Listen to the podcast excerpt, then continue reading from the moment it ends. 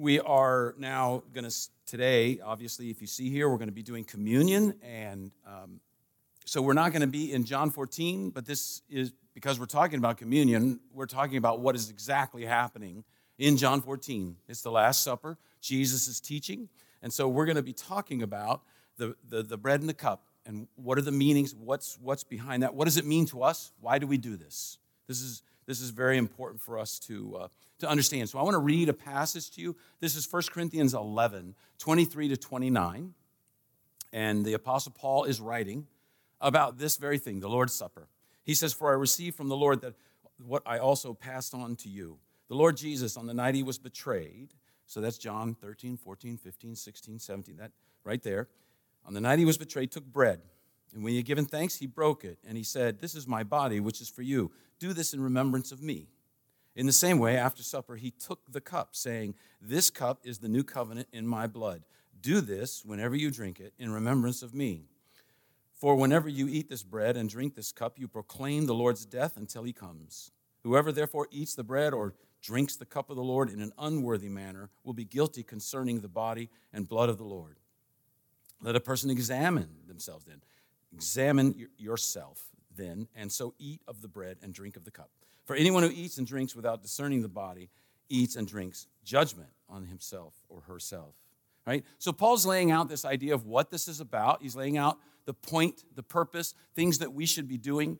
But I wanted to start. I, I, came across this quite a few years ago, but I thought it was a fun little story. It, it, it, uh, I, my understanding is that it's true, but it's about a young couple that had just gotten married. And so the, the, the wife and the husband were kind of getting ready to make dinner together. And so she said, I'm going to make a pot roast. And he said, Oh, I love pot roast. And so she gets this big piece of, you know, the meat for the pot roast, and she cuts the ends off, like squares it up. And he's, he is, rightly so, horrified. He says, What are you doing? What are you doing? You're cutting off the edges, the ends. That's the best part of a pot roast. Everyone knows that. What do you think you're doing? Their first fight. Hmm, right? And she's like, My mother did this. My grandmother did this. This makes it taste better. We always cut the edges and the ends off. It will taste better when it's done. And he said, No one does that. And he gets his phone out and he calls her mother. And he says, Do you really cut the ends and the edges off of a pot roast before you cook it, thinking that it makes it taste better? And she said, Oh, yes, always do that. My mother always did that. We cut them off and it makes it taste better. And he's just amazed, right? Just amazed. So he calls the grandmother and he says, Nana, why? What in the world is going on here? Cutting the edges and the ends off to make it taste better? And she says, Oh, I don't know if it makes it taste better. I just had a small pot. you know, sometimes we have these habits. Sometimes we do things without knowing why we do them, kind of like traditions. Oftentimes, just unthinking. And one of the reasons why we stop and do this is because we have a, we have a tradition. And I don't want it to be unthinking. I don't want us to know, not know why we do this, not understand fully what's going on here. And so that's the problem oftentimes in with Christians. We get into traditions, we don't understand what's the point. We don't understand what it came from. We just do it because, you know, how many times have you heard this? I've heard it in the past in other places. We've always done it that way. We've always done it that way. Therefore, it's biblical. That's not true. It's not therefore it's biblical. Here's something we have always done this this way because it's commanded, it's biblical. So we have a tradition that we need to understand and not just go through mindlessly, not just recite things by, by rote, because certain traditions can become can be incredibly important. So, what does it mean to us today when we talk about the body of the Lord and the blood of the Lord, symbolized by the fruit and the vine, the fruit of the vine, and, and, and bread? Well, just remember, we're in John right now, where, what's happening? They're in the upper room, they're, they're having this meal. Jesus is teaching. He's got, he's got these people around him that he's teaching, that he's poured his life into, and he knows it's the end. So he's thinking, what's the most important things for them right now? Because this is the end. What do you do? What do you want to communicate? What do you want someone to remember you by if that happens? What are the special words you would think of? And Jesus is thinking about this. He's about to go to the cross. He's with the people that he loves the most. And so he does something that's incredibly special. He tells them, This is my body, which is broken for you, because he knew what was coming. That's more than just a line. He's thinking about what's coming. Imagine that. I mean, it's just hard for us to wrap our mind around that sometimes. He knows he's about to die. And so he's teaching based on the death that is coming. This is my body. This cup it's the new covenant in my blood.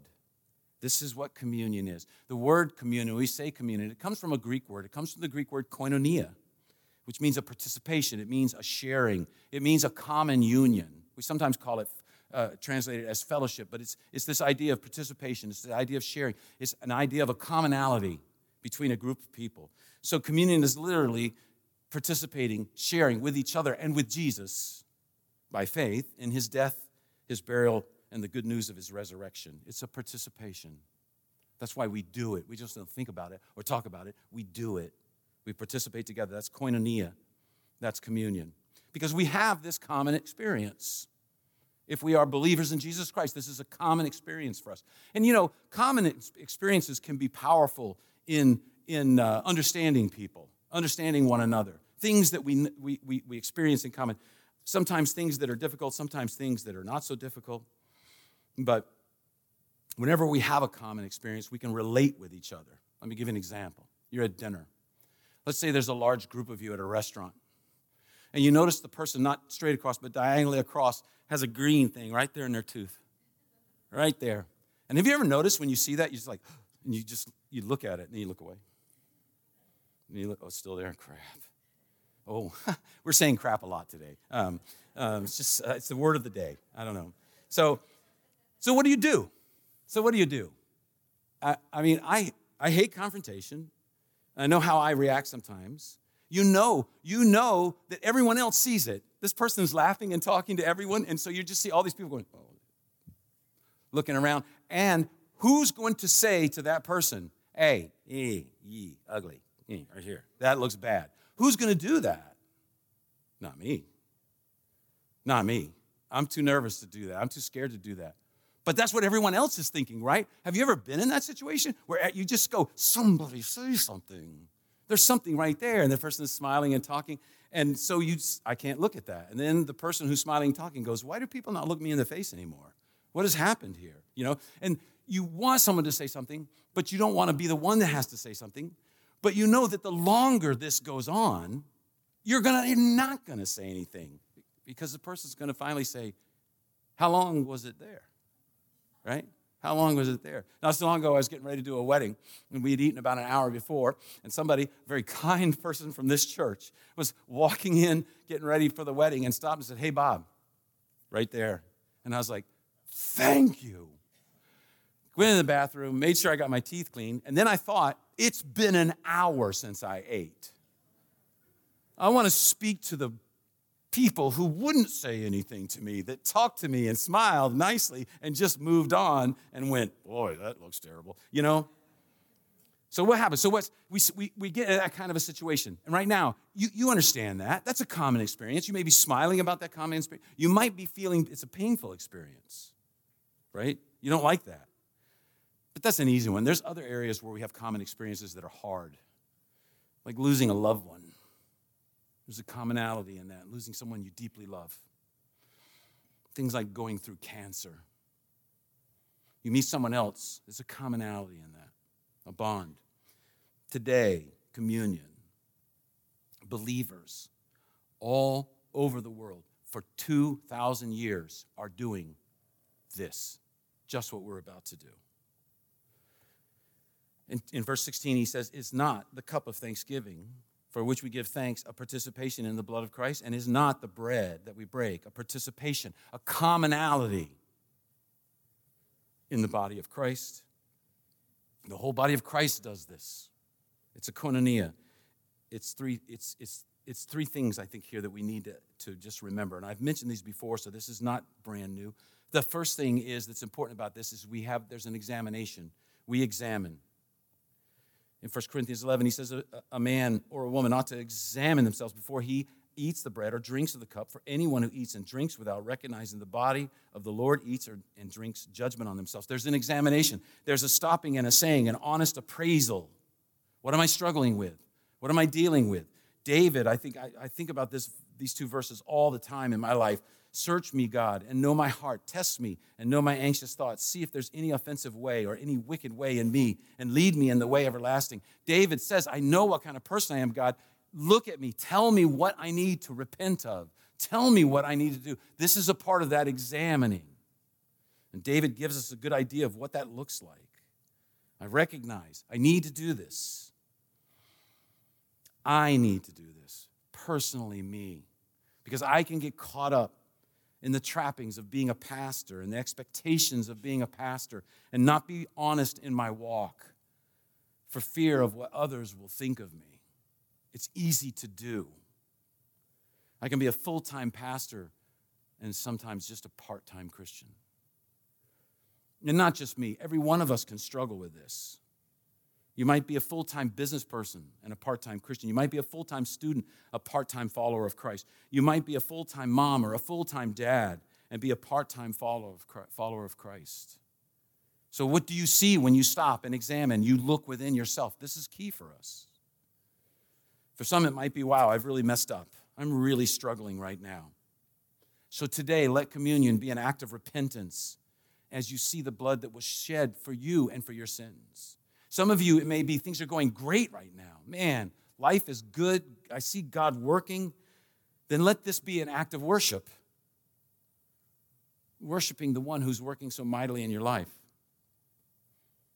For some, you might be deeply hurting right now and you don't know what to do. This is a desperate time where you feel like all you can do is cling to God and hope that He does something. And today emphasizes to you that He is with you and He suffers alongside you. He knows how it feels. So we examine, we look at ourselves, we have an honest look. And sometimes that takes a little time. It's not something you do just like that. The second thing is we remember. There's a lot of remembering in the Bible, it's, it's a theme that runs from beginning to end. In the Old Testament, God would call his people to build altars out of stone so that they would remember. He instructed them to tie uh, the law on a string and bind it around their wrist and put it on their doorposts so they would remember. Over and over, remember, remember, remember. And in the Bible, remembering is more than just recalling certain information. When you remember something, if you do it right, what was once real becomes real again it becomes present. You are changed by it. You are remembering, pulling it back together in your life. When, uh, when I was in college and, and, and I, was, I was, you know, dating, what little bit of dating I was able to do. I remember asking my parents one time, What was it like for you when you were dating? What did you love to do. And, um, and they said, Oh, we went dancing. We went dancing.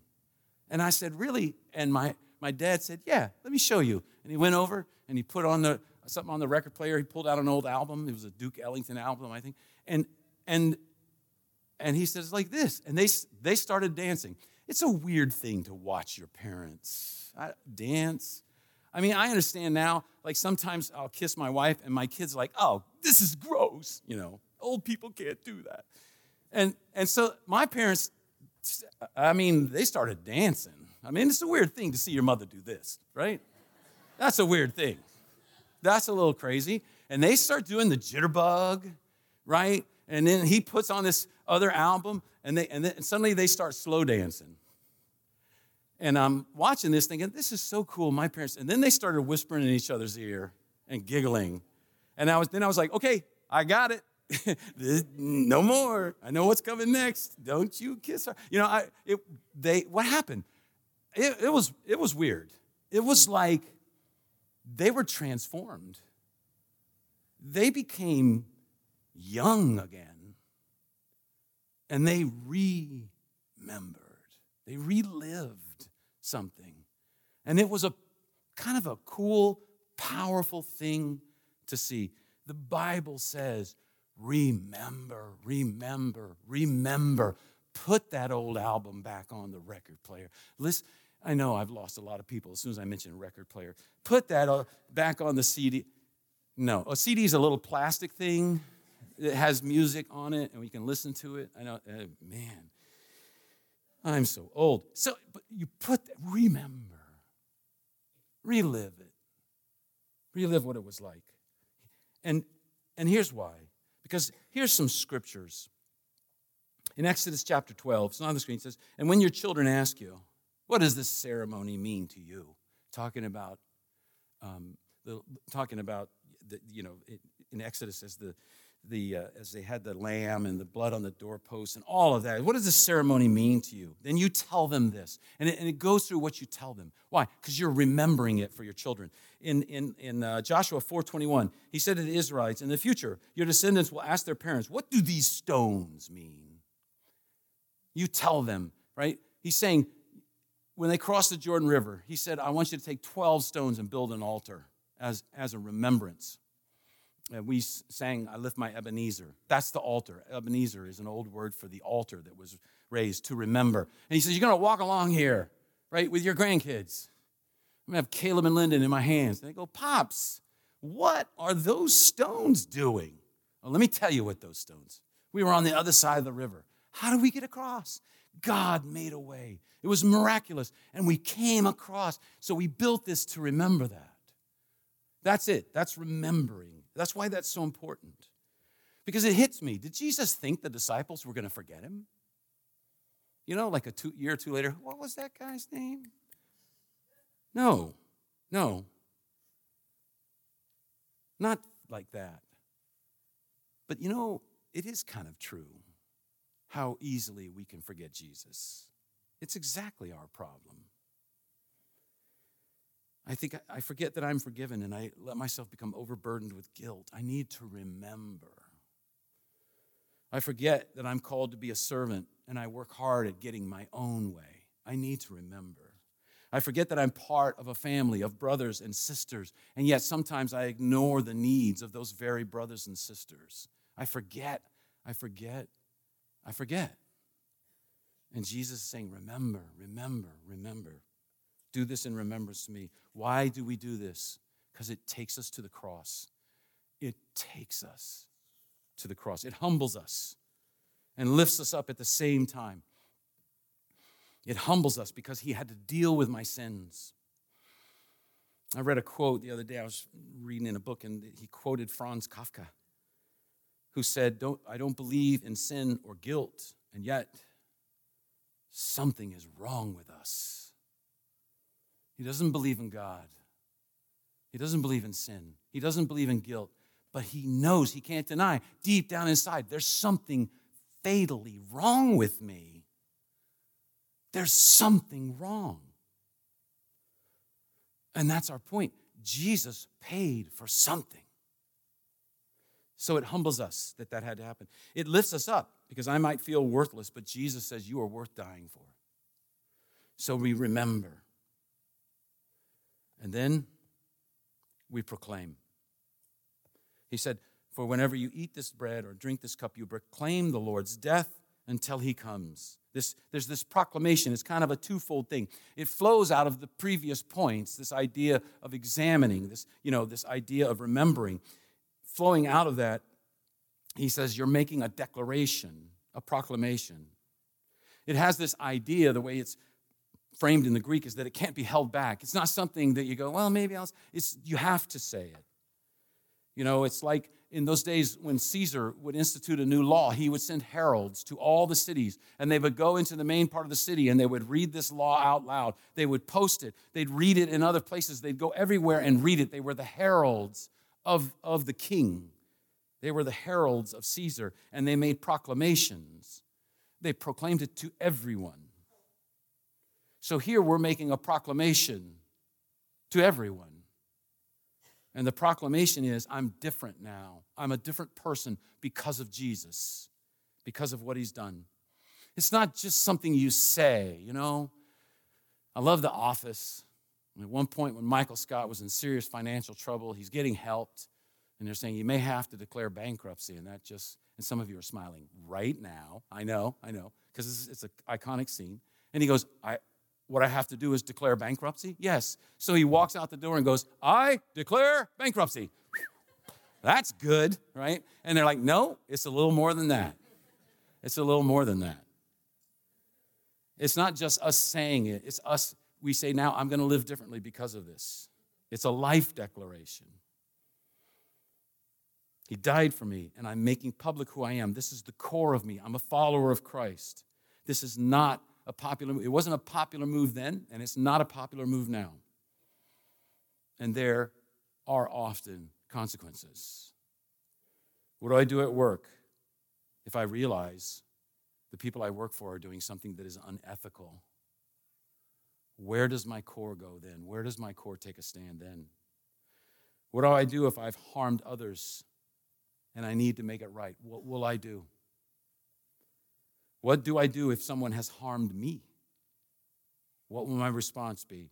What do I do with the time God has given me? What do I do with the possessions God has given me? What do I do with the family God has given me? What do I do with the money God has given me? This is, these are the kind of things, these are the kind of things that your declaration addresses those issues. I'm a follower of Christ. This is my identity now. This is who I am. So that's part of it. The other aspect in this proclamation, he says, You proclaim the Lord's death until he comes. It gives us this idea that there is something coming. Jesus then says, you know, in John 14, he says, I'm preparing a place for you, I'm preparing this home for you. There will be a time where you will go home. It will be done, all it will be over on this earth. And so the declaration says, This is who I am as I look forward to that day. I am a different person on this earth because of what's coming. Remember, we talked about that before. The destination shapes the journey. It's nice to say, oh, just enjoy the journey. But let me tell you something if you're on a journey with no destination, you never know when you've arrived, right? You never know when it is technically over. It's usually over when you just run out of gas. You just, ah, I'm tired of this. The destination shapes the journey. And we have to sometimes stop and taught and sit and quietly examine ourselves. This is what he's telling us to do. And the last thing I want to say is this has been going on for 2,000 years. We don't know a lot of things, exactly how the early church worked, but we know one thing that they did exactly. They did just this. They did the fruit of the vine they did bread and they celebrated according to how Paul wrote it out. It's been going on for 2,000 years. It happened in all sorts of ways. Just recently, um, I, I, love the archaeology stuff. I love the history stuff. Just recently, just, just about a month and a half ago, in Asia Minor, Turkey, they discovered, they, they know there's, there's these underground areas, oftentimes that were used as refuge uh, for sometimes criminals, but oftentimes for Christians. When the persecutions would come, they'd go into these caves that you could dig out there. The, st- the limestone's easy to work with. Some of them were huge caves. Well, they found one now that, that goes down into a mountain, and they estimate that 70 to 100,000 people lived underground there. It's huge. It's like 15 square miles underground. They're just beginning to explore all of it. But one of the first things they came to was a church underground. So they knew then this, this is a refuge that Christians used. And they would go underground and they would start living their lives underground. to try to escape the persecution that was uh, oftentimes incredibly violent and uh, horrific. And they celebrated communion just like this. When their lives were at risk, they celebrated communion. When our lives are not at risk, we celebrate communion. Why? Because we're making a declaration. We're stopping to examine ourselves. We're remembering something that affects our lives to this very day. And we're making a declaration.